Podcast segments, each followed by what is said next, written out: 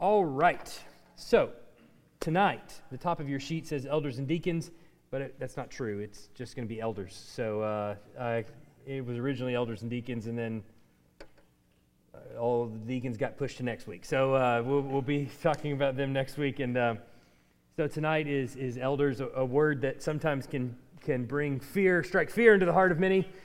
Uh, hopefully, it won't, won't tonight at all. Um, but I think it's an important topic for us to talk about in our study of the church, what the church really is. Remember, we've been saying for the last few weeks that the church is made up of members of the body of Christ. That's essentially what a member is, is a Christian. That's the, the two are really synonymous. A member of the body of Christ and a disciple of Christ or a Christian are, are the same things. And so when we look at membership within our body, what is local church membership? Local church membership is basically a reflection of the global body of Christ. These are Christians that make up the membership roll. So that, that has a, a lot of things that go with it, a lot of moving parts, obviously. There are uh, times where uh, people that are proclaimed or called members uh, of the body of Christ demonstrate that they aren't members of the body of Christ and that they uh, willfully, not only willfully sin, but, but uh, willfully remain unrepentant of their sin. Um, but in Christ, we have been unified. We've been brought together. We have been redeemed. And what God has done through Christ is He has created a people for Himself. Out of Jew and Gentile, He has made them one. They no longer will be two, they will only ever be one. Uh, Jew and Gentile, one uh, under one banner of Christian. And we as a church body are made up, obviously, of many parts. Since we are members of the body of Christ, we have been unified. We have also come from various backgrounds. And so within that sense of unity, there is also a sense of diversity. In that you come from a different uh, background, you bring baggage with you when you come. Every single one of us has a whole heaping, helping of baggage that we bring with us and that baggage rolls over other members' toes and it, and it hits people and it takes up our space in the pew and it does all those kinds of things. And so we as a church body have to be cognizant that we have to strive to unity. We come as sinful people with diversity, some of that good, some of it bad, and it, it, can, it can force wedges in between us. So, as an example, I am a uh, white American male who's married and who has children. And each one of those things are not bad in and of their own self, but they can, if I want them to, cause division. Right? I can choose to be around other uh, white American m- males who are married with children because those are my people, right? But in the church, we are founded, we stand on the bedrock of the gospel. And that forms our unity. So, we as a church body in particular should be pushing back against those things that would otherwise seek to divide us. And as a result, when the church actually models that for the world, they find a world who, on the whole, is uh, more interested in that kind of unity. Right now, the world is very much not interested in that kind of unity and would rather divide on all kinds of identity backgrounds because they don't see a way that a black person and a white person can actually uh, see each other as brother and sister. Right? Inside the church, that's exactly what we are.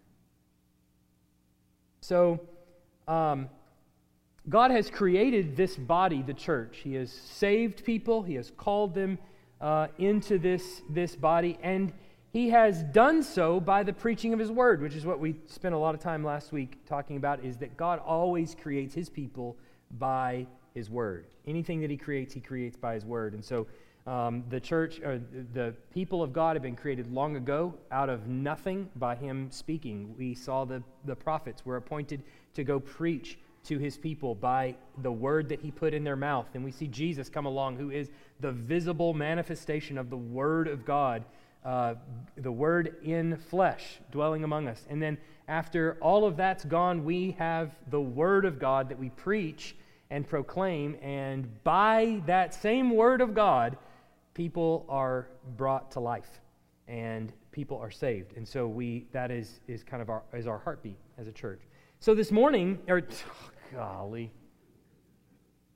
it's been a long day. All right, so um, so this evening we're going to be talking about how that word is delivered to the people, and by what means is that word does that that word is it taught to the people.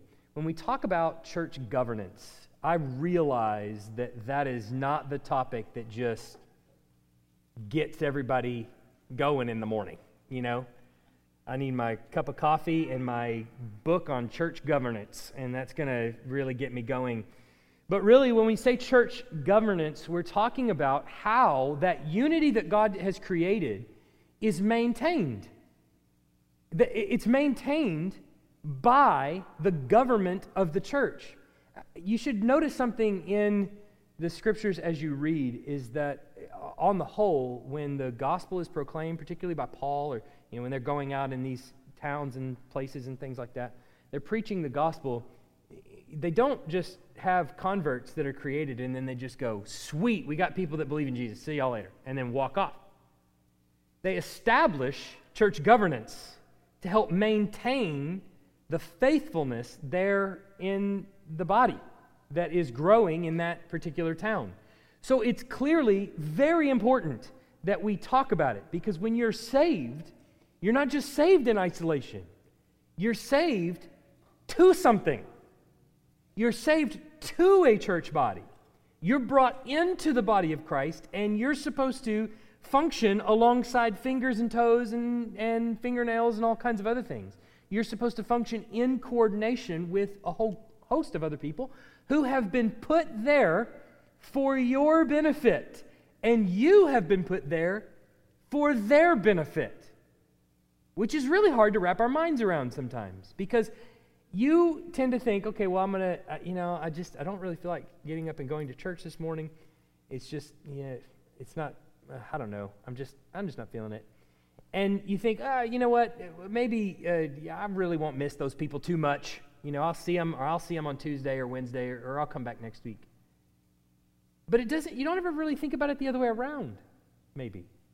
That, that you're actually there for them, too. That that person is actually missing you. They may not even realize they miss you. But Sunday mornings give you an opportunity to bump into people that you don't often see, or maybe it gives you a chance to maybe have one of those conversations, those serendipitous conversations where you talk about things that are, are deeply intimate that you didn't even know you're going to have that morning. So you're there for somebody else, and they're there for you, and you've been saved to something. And the way that God has sought to establish you together as a body is He has put a governance, a governing body around you to help continue to foster that unity. Church governance is also sometimes referred to as church polity.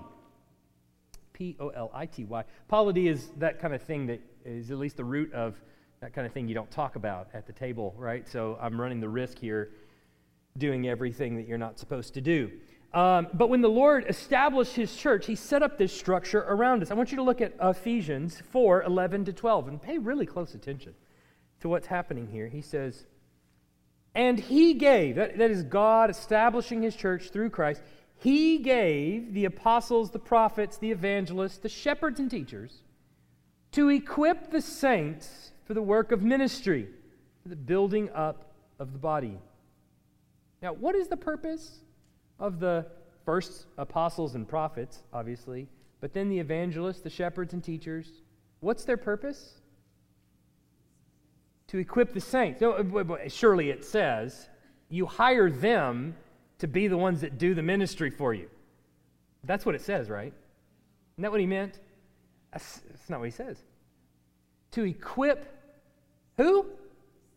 Who's that? The saints. That's, that's everyone in the pew. Does that make sense of what Paul says in 2 Timothy 3:16 and 17 that the word is God breathed and it's able to correct, to to to uh, teach, to train in righteousness so that the man of God or woman of God would be equipped for every good work. So, okay, why did he give shepherds and teachers to the equipping of the saints? Because I'm really good at equipping. That's why. Is that why? No. Because the teachers teach what? Philosophy 101? They teach the word. Timothy goes into this, the church. He is to preach the word. And through preaching the word, the people will be trained and equipped. Who is leading the church then? Well, you would have to say it's God, ultimately. How is God leading the church? Through the Word. How does He always create His people and train His people and, and correct His people? And through His Word. He's appointed a particularly a particular uh, people who are given to teach that word to equip the saints for the work of ministry. Um, and so we get in Titus 1 5. This is why I left you in Crete, so that you might put what remained into order and appoint elders in every town as I directed you. So, what we're going to see is that there's a couple of things that are really important. That we get this term elders that's used quite frequently, and the term elders or overseers are synonymous with one another. They mean the same thing, they refer to the same group of people inside the church, and it's these that are given to actually teach the word. They, their job is exactly what Paul's talking about in Ephesians 4 11 and 12 the people who have been given to the church as a, uh, a, a, group to equip the saints for the work of ministry, for the building up of the body of Christ. Uh, so that is their, their job. But these leaders of the church, these elders or overseers, are uh, uh appointed for that task. So look in uh, Acts 20, verse 17, and you'll see here Paul uh, talking to the church at Ephesus. Now, from Miletus, Paul sent to Ephesus and called the elders of the church to come to him. And this is what he said to them uh, later on. He, so there he uses, we use the term elders, that's Luke. He uses the term elders. And then verse 28, he says, Pay careful attention to yourselves and to all the flock in which the Holy Spirit has made you overseers to care for the church of God, which he obtained with his own blood. So we see that this, uh, this group of people are appointed uh, with the task of overseeing and teaching the Word of God to the people. And what's the purpose of their teaching? To train and equip the saints for the work of ministry. As they teach the Word, that is what happens as a result. Now, this is a group of men. Notice that it's used in the plural. This is a group of men charged with shepherding the congregation in this particular way. I want you to see this sort of flow of the way it's referenced in Scripture. When elders and overseers are talked about, they are talked about in the plural. Look at Acts 11, verse 30. And they did so, sending it to the elders by the hand of Barnabas and Saul. This is the elders of the church at Jerusalem that uh, is kind of being talked about there. Um, and when they had appointed elders for them in every church, with prayer and fasting, they committed them to the Lord uh, in whom they had believed. Remember, Paul is his task is not only establishing churches, but he's appointing elders in every church. Now, uh, we're going to talk about some things here in a little bit that uh, sort of some rumors going around sometimes in some churches where there's uh, there's little house churches kind of spread out across the town and there's an elder in every church. That's not what is in view here in Acts 14 23.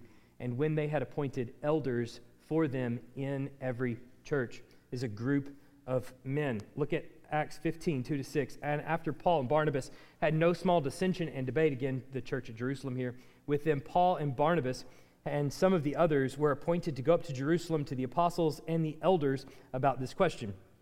So, being sent on their way by the church, they passed through both Phoenicia and Samaria, describing in detail the con- uh, conversion of the Gentiles, and uh, brought great joy to all the brothers. When they come to Jerusalem, they welcomed uh, they were welcomed by the church and the apostles and the elders, and they declared all that God had done with them. But some believers who belonged to the party of the Pharisees rose up, and it was necessary to circumcise them in order to keep uh, in order for them to keep the law of Moses. The apostles and elders were gathered together to consider this matter. Um, it seemed good to them in Acts 15 uh, 22, again, referring to the group of elders there at, uh, in Jerusalem. Let's look at 1 Timothy 4 14. Do not neglect the gift you have, which was given you by prophecy when the council of elders laid their hands on you. So the, these are elders, again, shepherds of the church that are commissioning Timothy. Uh, 517, let the elders who rule well be considered worthy of double honor. Now, here's the interesting thing about what Paul is saying to Timothy here in 1 Timothy 5:17. Where is Timothy? We're studying this on Sunday morning. Where is he probably pastoring? Where is he? No, we got it mixed up here. No, he's pastoring in Ephesus, right? He's pastoring in Ephesus. We're teaching Philippians on Sunday morning in worship. Timothy in building blocks. Timothy is pastoring the church at Ephesus. Paul has called to him the elders at Ephesus in Acts. Timothy is presumably there with the elders. Do not admit a charge against an elder, uh, meaning there are multiple elders, unless there are evidence of, of one or two others. Remember your leaders in Hebrews 13 7. Remember your leaders. He, the author of Hebrews refers to them as leaders, and it's the same kind of thing. Remember your leaders, those who spoke the word of God to you. That's how we know. Consider the outcome of their way of life and imitate their faith. Uh, 13, 17, obey your leaders and submit to them, for they are keeping watch over your souls as those who will give an account. Let them do this with joy, not with groaning, for that would be no, of no advantage to you. But what about uh, James 5:14? Is anyone uh, of you sick? Let him call the elders of the church. Uh, again, plural, group of men in the church, and let them pray over him, anointing him with oil in the name of the Lord. Uh, I ran out of oil. Um, 1 Peter 5:1. So exhort, I exhort the elders among you. You get the idea. Over and over and over again. Uh, the term for the men that are charged with teaching the body, the Word of God, is plural. It's a group of people.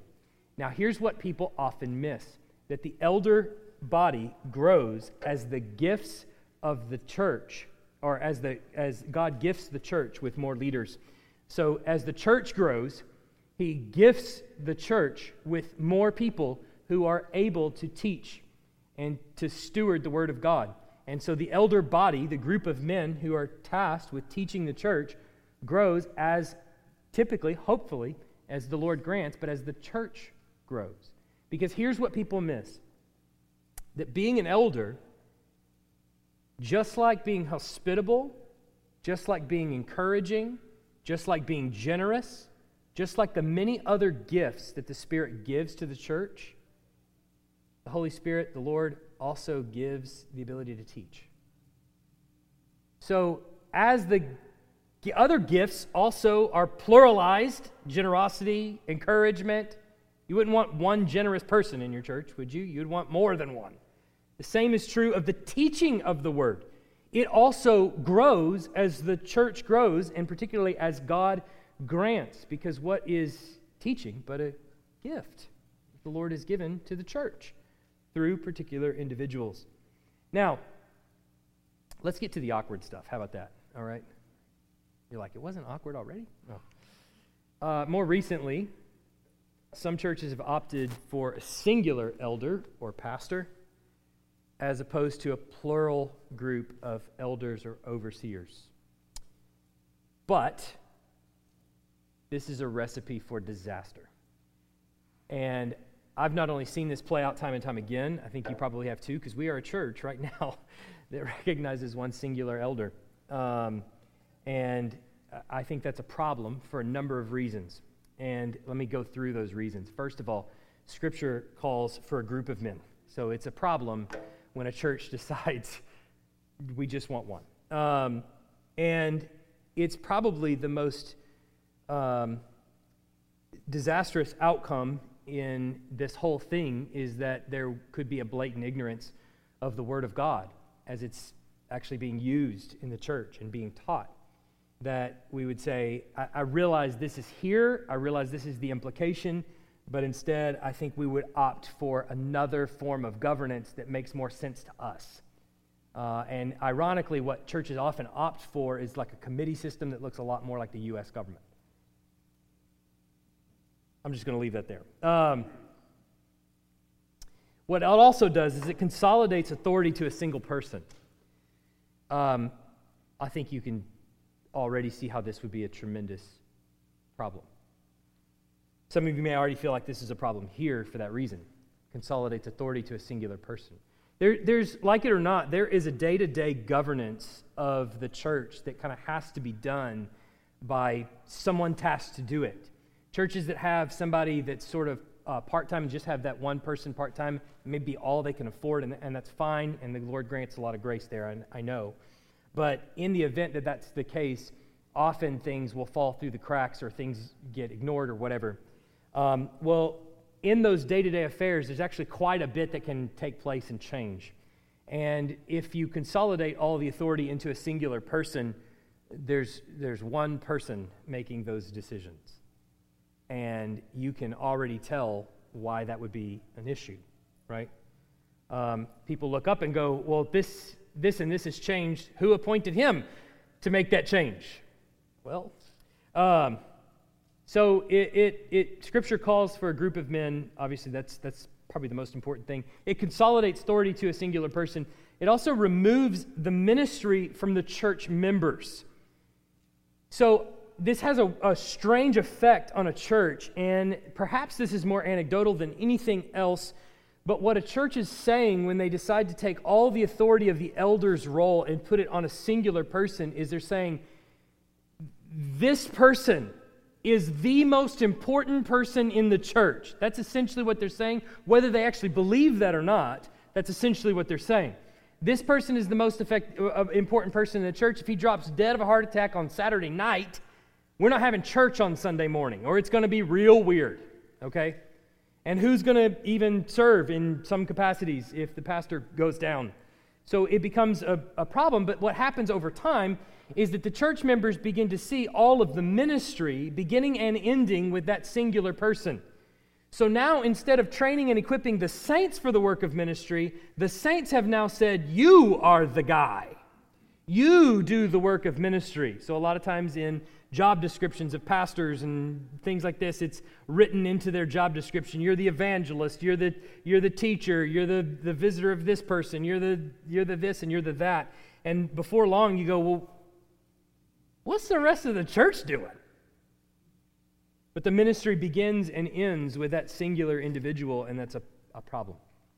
Now, there are several things that the church, or that inside the church, the elders are specifically called out in Scripture to perform. There's the training and equipping piece that we've already talked about. Of course, that is, that is their job. But the way that they do that is through prayer and ministry of the word. One of the things that might floor you when you really think about it is here in Acts 6 1 to 7. I want you to just consider what role, first of all, that the apostles of the church are playing in the first century as they just begin establishing the foundational, you know, the foundational poles, if you will, of the church there in Jerusalem. Peter has preached the gospel. Thousands have come to repentance and are basically members of First Baptist Church Jerusalem. And they're giving themselves, the Bible says, right at the end of Peter's first sermon, these thousands that are converted and baptized at the end of Acts 2 are giving themselves to the teaching of the apostles. So they've got thousands, they're meeting in Solomon's portico, right there on the outskirts of the, of the temple. They're gathered there on Sunday morning when no one else is. They're preaching and teaching and proclaiming the gospel. There he is. There's thousands that are baptized and brought into their number that morning, meaning they become members of the body of Christ. They're members of the church, and they're giving themselves to the teaching of the apostles. What does that, that make the apostles of the church? They're, they're the elders of the church. That's, that's effectively what they are, right? So, what's amazing though, as you follow the course of events, the church is located in Jerusalem. I mean, exclusively until we get to Acts 7. Well, there in Acts 6, they're preaching and teaching, and something, a problem arises in their church. It says in Acts 6, verse 1 Now, in th- th- these days, when the disciples were increasing in number, a complaint by the Hellenists arose against the Hebrews because their widows were being neglected in the daily distribution. And the twelve, that is the twelve apostles, summoned the full number of the disciples, that is the rest of the church, and they said, It is not right that we should give up preaching the word of God to serve tables. I, I want you to just pause on that for just a second and think of how that would go over in a just a Southern Baptist church.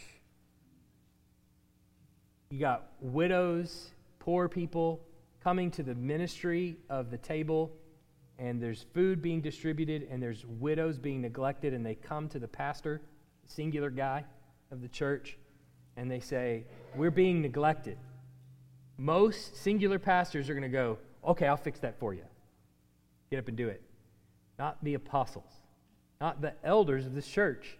They said, It's not right that we should attend to the needs of the widows and give up the preaching and teaching of the word and prayer. So, what do they do?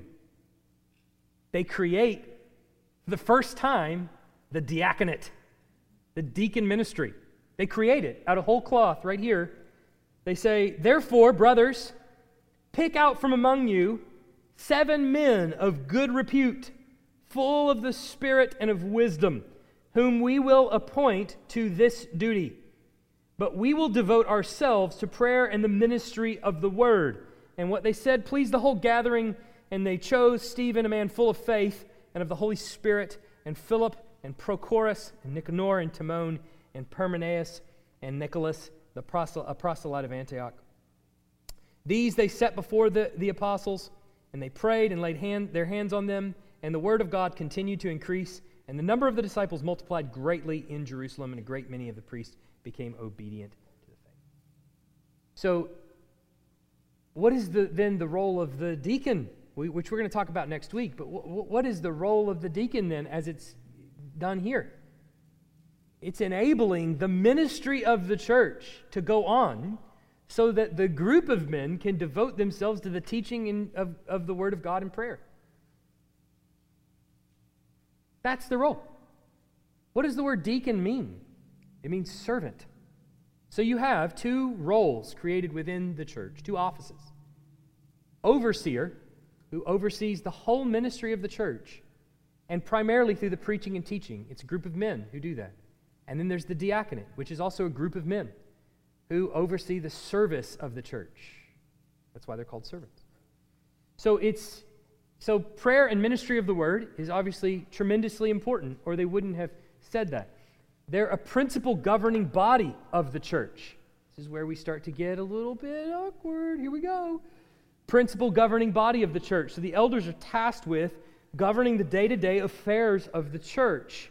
As we've seen, this is chiefly in preaching and teaching, but as 1 Timothy 5:17 points out, it's not exclusively preaching and teaching, it's also affairs. In fact, in the chapter just prior to the, the apostles establishing the diaconate ministry, they actually are the ones overseeing the giving of the church and how the money is spent uh, there as well. But look at 1 Timothy 5 17.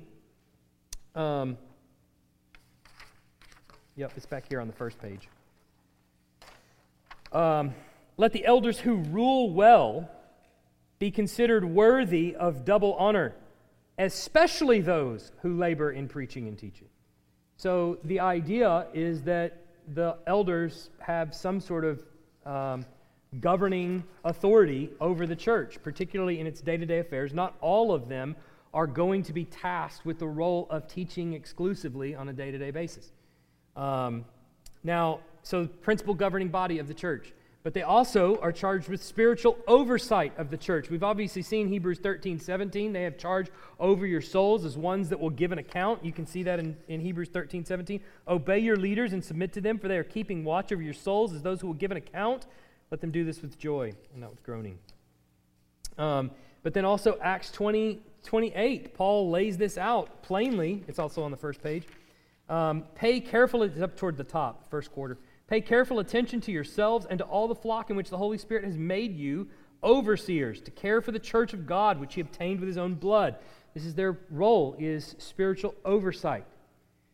Um, so what that means then is that biblical eldership is really designed to uh, protect the unity in the church in at least four ways. First of all, it places authority on those most qualified to, to have the authority over God's people.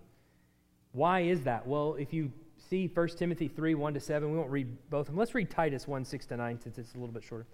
If anyone is above reproach, the husband of one wife, and his, this is a qualifications for an elder, husband of one wife, and his children are believers and not open, we can talk about that later, uh, open to the charge of debauchery or insubordination. For an overseer, as God's steward, must be above reproach. He must not be arrogant or quick tempered or a drunkard or violent or greedy or for gain, but hospitable, a lover of good, self controlled, upright, holy, and disciplined. He must hold firm to the trustworthy word as taught, so that he may be able to give instruction in sound doctrine and also rebuke those who contradict it. The role of an elder is a teacher, and but you notice that his qualifications are not an endless list of seminary degrees. His qualifications are character. God has entrusted the teaching of his word with a particular group of people who are driven by certain characteristics. Not knowledge that puffs up, someone who leads in this particular way. Um, he'll give a very similar quali- set of qualifications in Timothy for deacons, with the exception of teaching. So that should tell you everything you need to know. Um, but it places authority in with those who are most qualified to exercise it, whom God wants to exercise it. Uh, it also places uh, special responsibility with it, for the health of the membership in the hands of those who have a special accountability to God. So look at Ephesians 4. We've read, we've read the Hebrew. It skipped. Special accountability. Uh, special accountability God. We've read the Hebrews 13, 17 passage. Obviously, we'll give an account uh, for overseers or soul. But then look at uh, Ephesians 4, 12 to 13. To equip the saints for the work of ministry, for the building up of the body of Christ, until we all attain to the unity of the faith and of the knowledge of the Son of God, to mature manhood, to the measure of the stature of the fullness of Christ. So there is, a, there is an accountability that we're held to as elders of a church for the purpose of seeing that the body of Christ reaches maturity. That, that is the purpose, and we're held to that account. Was your preaching of the word not only faithful to the intentions of the word, but was it effective in actually making mature Christians in the pews? So, in other words, the reason that you want, God wants these particular men to pastor a church is because this is the goal maturity. They are charged to preach the word, and through the preaching of the word, the people are made mature in Christ. Because what God wants for his church is to bring them along to maturity. The only way they can do that is not by listening to a singular guy and his philosophies on life, but listening to the Word of God and being driven by it. Now, in the end, that's what I'm held accountable to. So, it promotes unity, the four, third reason, it promotes unity through God's requirement that members submit. So, God has, has called his body, his people, whom he has brought to salvation, to submit to these leaders. Not because they're so great, not because they're awesome, not because they may not do some things sometimes that really just make you mad, but because they're teaching the word. It's not them you're submitting to, it's the word of God in their mouth that you're submitting to. So that's another reason. It establishes, oh, and I can't go back to that one because it's now done. Uh, I, it's just the last one. It's okay. One singular pastor. One singular pastor is the blank. So just, uh, it establishes a plurality of leadership instead of one singular pastor. So that way, unity is first modeled in the pastorate, not by one man, but by a group of men together. But second, the flock is properly cared for because proper care is more than one person can do. Amen, somebody. Amen. Amen. My family don't. Uh, that it is more than one person can do. Uh, this hit me particularly hard this week, and I, will just bare my soul for a moment if I can. Uh, I was standing in my kitchen, and and, uh, and Grayson said to me, um, "You need to work really hard this week. to get your sermon done before the weekend so that we could spend the weekend together. And it was that that just sort of, that's one of those moments where you just sort of buckle over. Um, and he, here's, here's the reality one, one person cannot do all that is required in Scripture to pastor a church. It is impossible. There are probably a host of people that you've looked at over the course of your life and you thought they'd done it well. Right? I guarantee you, I guarantee you, something was falling through the cracks.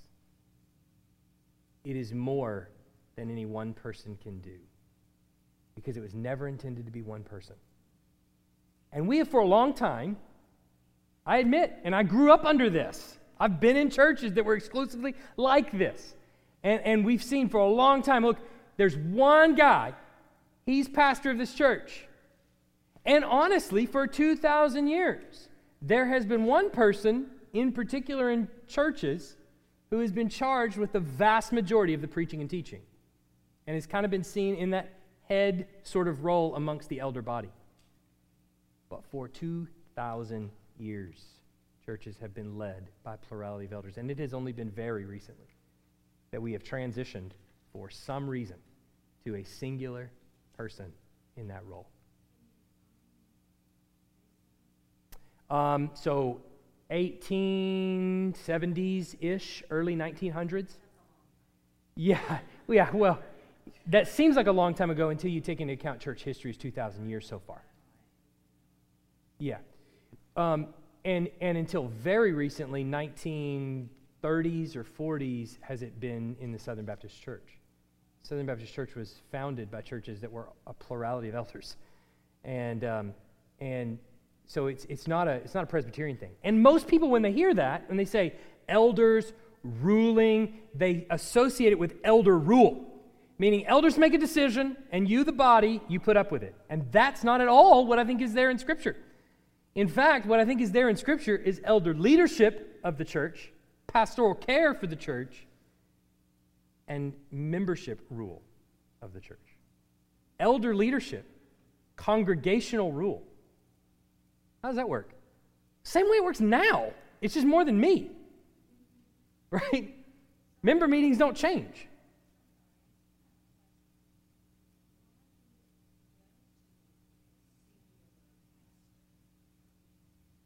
Good question.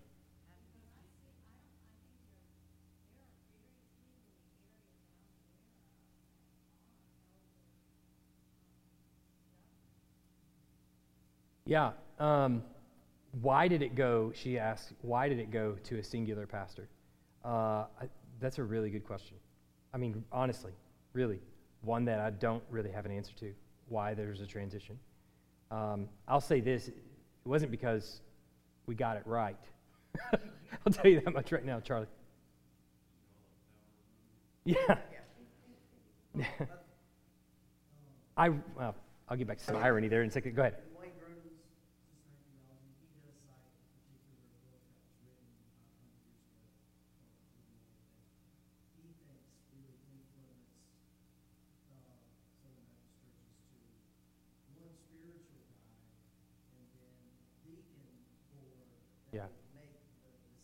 Yeah. Well, and I can say this. So here, here's in, in what sort of further entrenched a lot of people in that sort of ideology is you, you've got pastors that will be hired by a church. They go to this church. It's maybe, let's say it's a smaller church.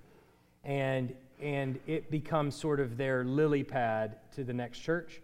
And so you pastor this church for a little while, it grows maybe, let's say, grows from 100 people to 150 people, and the church of 300 calls that, that guy and goes, Hey, our pastor just left. Would you consider come pastoring our church? And so he's like, The Lord is calling me. And so then, you know, he goes to the next church and it's 300. Then he takes it maybe to 400. And the church of 700 calls him and says, Hey, we've seen what you've done there. And we, we want you to go, come pastor ours. And he's like, Well, the Lord is calling me again. And so then he goes to the next church and and on and on it goes. And what happens in the, in the, the vacuum that he leaves behind is a church is left without a pastor. Once they've, once they've already kind of said it's one guy, right? He, he's left, and now they've been without a pastor. And so what then happens is the, the proper distribution of the way things should be led then transitions over to a plurality of elders called deacons. And so they go, these deacons are here for a long time. They're here forever. I mean, these are lifers. They grew up in the church, they've been in Tuscaloosa or wherever all their life, and so they're going to be deacons of this church. And so they appoint them deacons. And so then all of a sudden, you got a pastor coming in as a deacon and deacons that serve as elders, right? And so now you've got a self fulfilling prophecy. So that singular elder who, who sits there and they're like, well, we, we, we, we have these guys kind of running the day to day affairs of the church because this guy always ends up leaving.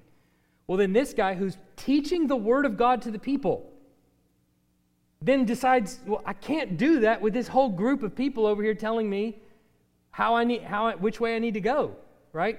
So he leaves. So it becomes a self fulfilling prophecy, and then it just becomes further and further entrenched. So whether it was this book that was influential or not, I'm, I'm not sure. But uh, I don't know why the transition. All I can say is that it hasn't historically been that way. And so it has been, I mean, you're right. If we're looking just at our own life, it has been this way for a little while now, right? And it's, it's been sort of erring for a little while now. But it's high time we correct it because it's, it's, it's killing pastors in the ministry. It's just decimating families of the pastor because the responsibilities that are on them are far too many for one person to possibly do well. And the irony of a lot of it, like what, what Skeeter had, point, had said, is like, jokingly, I think, is, is because you're all power hungry. The irony of all of this is that in the transition to a plurality of elders, many people think it's so that they can get power. And it's precisely the opposite. It's because this position has entirely too much power. The counseling ministry, the teaching ministry, the, the care ministry, the leading of deacons ministry, the shepherding of people and discipleship of people ministry that the pastors are entrusted with needs to be more than one voice. And when you consolidate it in one place and somebody actually comes in and starts pastoring the church and being an elder and actually taking care and managing the day to day affairs, you start to go, wait a second, who's watching this guy? Right? But then there's the other complication of who's actually asking him really hard questions. You ever thought about that? Who, who is actually the one sitting down in his office and saying, You have worked for 45 straight days? Are you going to take a day off? Who's the person doing that? Well, see, the church really is not the one that's probably going to be in the best position to ask that question. There have been months that I've worked every day straight, and that was earlier on, and it wore me smooth out. But who was there to ask, How many days are you taking off? Are you taking weekends off? Well, it's really not your role to ask that. You're not going to be there on a day to day basis. You don't know, you just assume. And you probably should. But that's part of the role of the other elders is to go, no, go home. Because what's ir- ironic about the qualifications for an elder, do you notice all the parts about the family in there? He has to manage his household. It's a qualification for an elder to manage their household well. You know how difficult that is to do in and of itself? So sometimes people will question the strange hours that ministers often keep, right? Like, okay, they're off on Friday, the offices are closed on Friday, or the Rebecca's up there in the morning, but the offices are mainly closed on Friday, and they're off on Friday and Saturday. Mainly that's because we work on Sunday through Thursday, right? But the other part of that is if we don't close that down and we don't mandate they go home and, and just take the weekend off, there's no way possible for them to manage their household. They can't do it. So people will often say, well, you know, I go to work and I have to show up at you know, 8 o'clock, punch o'clock. I go home at 5. I punch o'clock at 5. And sometimes the ministers are here or there. Sometimes you can't find them. Sometimes they're at home. Sometimes they're here, whatever, doing, doing who knows what. Right? Here's the difference, though. If an engineer is working and becomes a workaholic, and then he decides one day, because he's a workaholic, never sees his family, maybe his wife leaves him, or maybe he has an affair with one of his coworkers that he works all the time with. You know what he does the next day? He goes back to work, the same job. You know what a pastor does? They go find another job because it ain't going to be pastoral, right? So there's a, there's a responsibility to manage your household, and sometimes that means they spend a little more time with their family. And I think that includes Tom, Jeremy, myself, includes everybody that's doing the work of ministry in the church. It's an important responsibility. But all that a church does when they deny a plurality of elders is they just remove themselves from ministry that God is giving to them. That's all they're doing, cutting off their nose to spite their face. Because He's given teachers to the church to, yes, counsel with the Word of God, to teach with the Word of God, to preach with the Word of God, to encourage with the Word of God, to do all, to, to lead God's people in various ministries and things with the Word of God. So when a church says only one guy, all they're doing is saying we only want ministry in one way and we only want so much of it. Just cut off your nose, spite your face. Why would you do that? Irresponsible.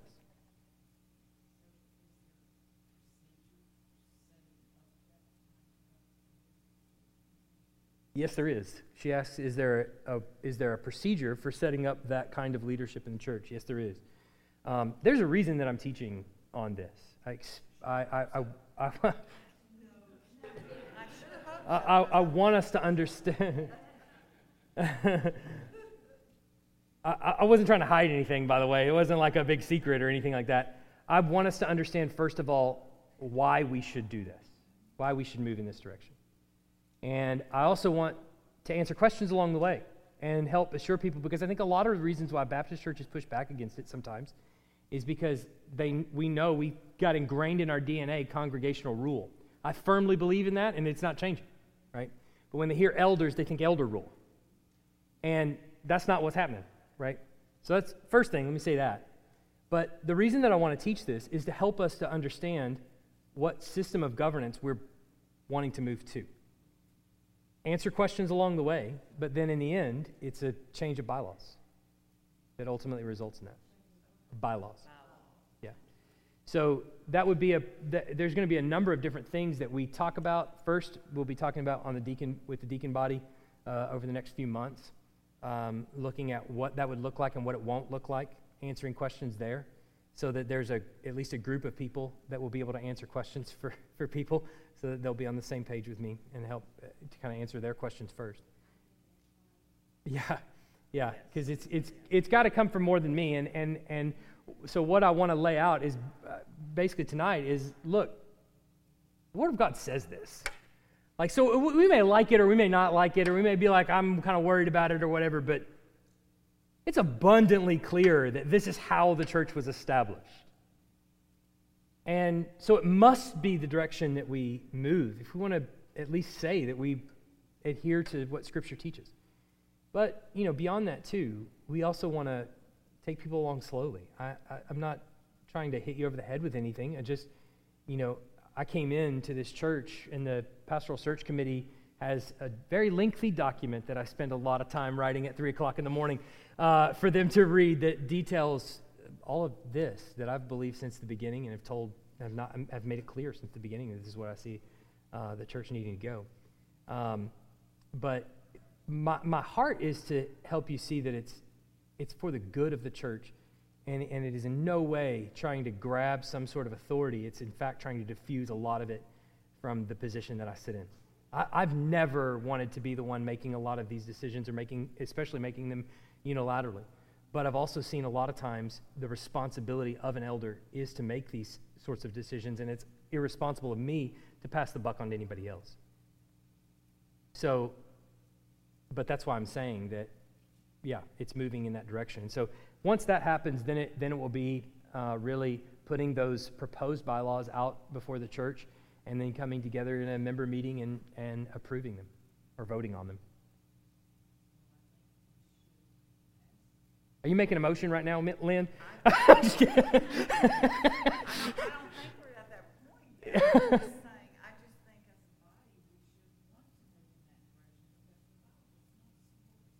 Right.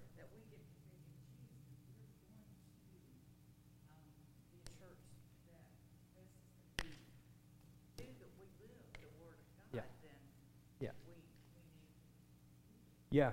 And um, I, I, think I, I, I, echo what you say. Um, there, there's a book that we've, we've had out there on the, on the table for some time, and I, I hope it's still in stock right now, but it's, uh, there's two actually. One is church, uh, the uh, basics of church leadership, maybe, or essentials of church leadership. I can't remember. Very thin book. It's 50 pages long, I think it is.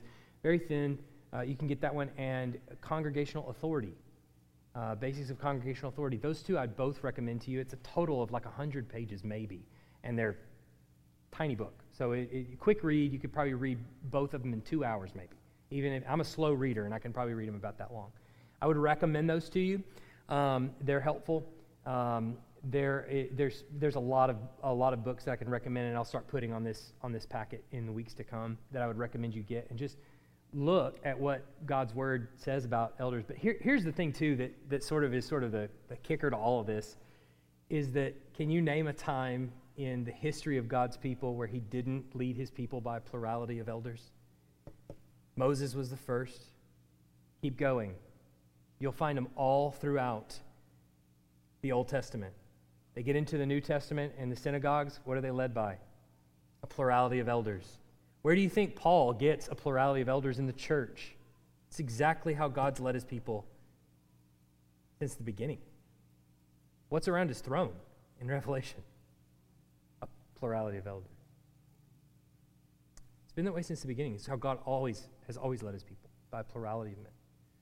So I would just encourage you to, to think about it. Read the passages that are here. Tell me what conclusion you come to. Other questions? What's that?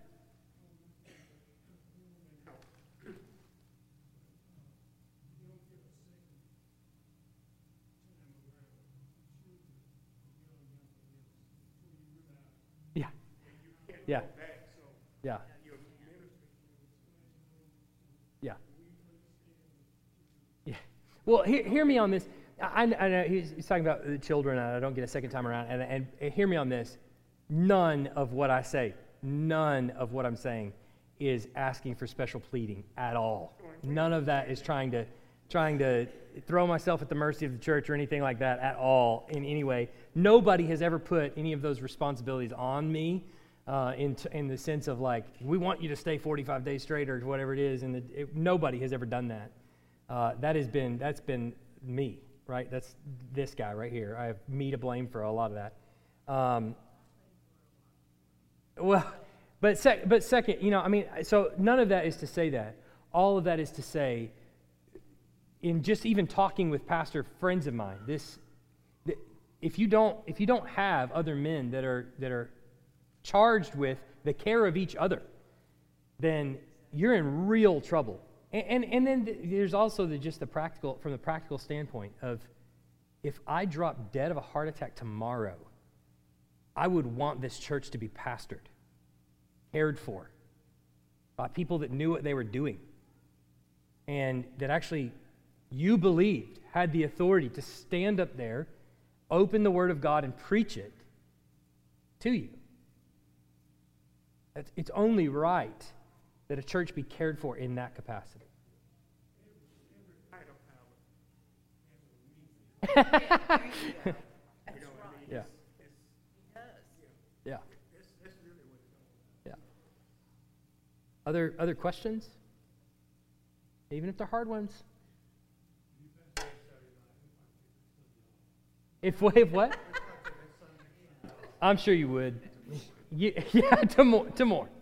Yeah, you'd probably call it too, Richard. You'd probably call the day off. Yeah, Charlie.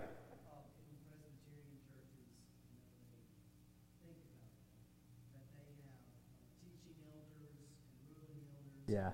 The teaching elders, they, they go to seminary and they get a paycheck from the local church. And the ruling elders don't get a paycheck and they, I guess, make decisions. Yeah, um, there, there's a lot of different. We're going to go into, there's a later section where we talk about uh, Baptists, distinguishing Baptists, and particularly Southern Baptists from other denominations and how we differ and why we differ based on what we've already covered.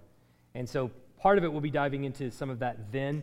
But uh, Charlie's point was some Presbyterians have ruling elders and teaching elders, and, and they get that from the Timothy passage when, in 517 when he says, um, Let the elders who rule well be considered worthy of double honor, especially those who labor in preaching and teaching. I think their interpretation of that passage is a misread or a misunderstanding because I think all of them are charged with the ruling piece of it. There are some that are tasked more regularly with the teaching and preaching. So some people ask, like, if this was to be the case here, and you were to have a plurality of elders, who would be doing the majority of the preaching and teaching? And the answer is, is me. It, it, that wouldn't change a lot. Um, there would be, it would be a shared responsibility, of course. There would be other people that would preach and teach from time to time. Um, but I would be doing the lion's share of it still. And that would be my task. But a lot of the other things that I take up would be freed up by other elders to come in and, and help uh, steward and shepherd because I think all of them are tasked with that responsibility of leading the church. In his case, what he says here is ruling the church. Um, and then I would be tasked with the, the uh, teaching and preaching, mostly laboring in teaching and preaching. So I think where the Presbyterians and I differ on that, the interpretation of that verse is they would say, oh, see, there's a ruling group and then there's a teaching group. And I think that's impossible for the same reason deacons can't properly lead a church. They don't teach the word, the word leads the church. So it's God that actually leads the church. The men who are tasked with being able to teach it are therefore the, the, the people with skin on that are leading the church. Thanks. Any other questions?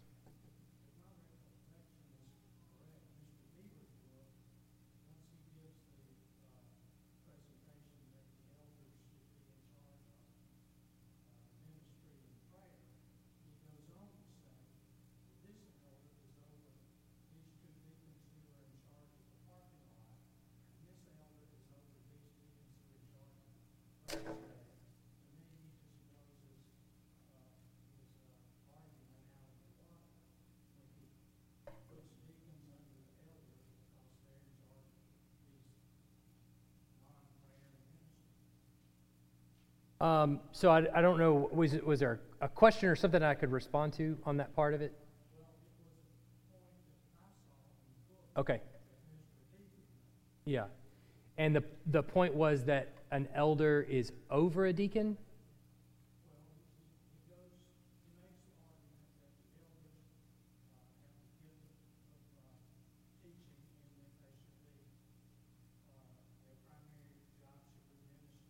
Sure. Sure.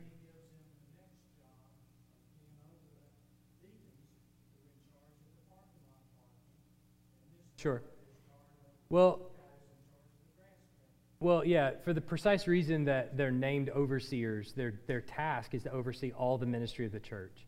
And so, in regards to the deacons, the deacons are clearly in a leadership position. Their name is servant, but they're clearly in a leadership position.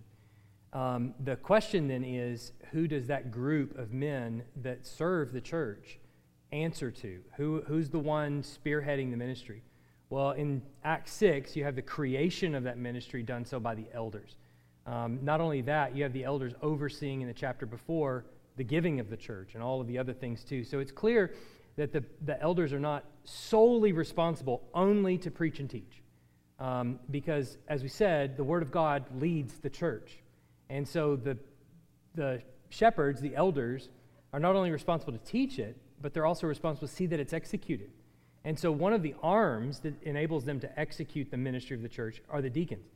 And so, at some point, the elders are going to have to oversee the ministry of the diaconate so that they can effectively minister to the rest of the church and actually help lead the rest of the church in service. So, the elders are responsible, just as their name suggests, to oversee all the reaches of the church. There's not a corner of the church that the elders are not appointed over because, precisely because they're charged with teaching the Word of God to the people. So I don't know. I'm not sure if that answers your question. I think it might be, at least in the direction that you're. I can tell you that's where Mark is, is going. Um, that's, I've been in his church. That's how his church runs, is, is that way. So I don't know if, I hope that answers your question. Yes. Terry.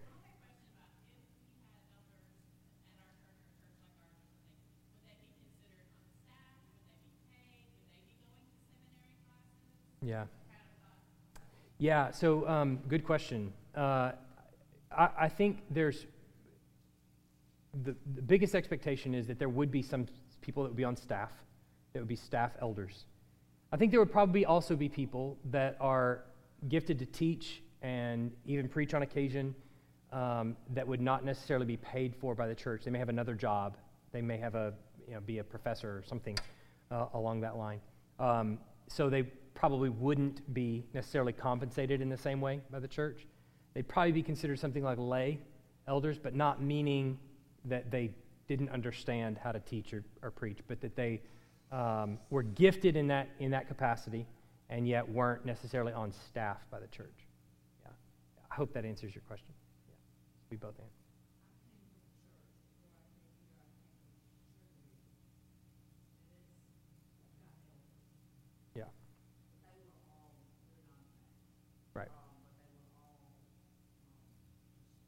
Yeah. And Presbyterians are going to make a distinction, a, a, much different distinction, you know, in, in, than Baptists will when it comes to elders. Yeah. Yeah, yeah.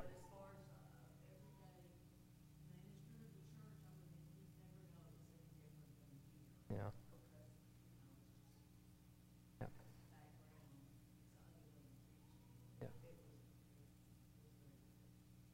Well, I do appreciate your questions. I'll, I'll, just tell you right now you have questions that you'd like to ask some other time, or maybe an email or text message or whatever, I'd be happy to take those too.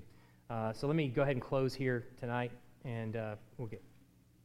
Heavenly Father, we thank you for a time to just read your word and to contemplate it, to ask questions, to think about uh, all the many things that you've tasked us to do. And my prayer is that you would lead us uh, to be governed by your word first and foremost before we consider any other form of governance. Um, and Father, that, that all of us uh, would just put our hearts in submission uh, to your word, uh, to the teaching of your word, to the preaching of your word, to the reading of your word, that as it has its effect in our hearts, that it would unite us as a church body, that it would call us to ministry, that um, we would pick up arms, not against each other, but against uh, powers and principalities that are now at work in this present darkness. Pray these things in Jesus' name. Amen.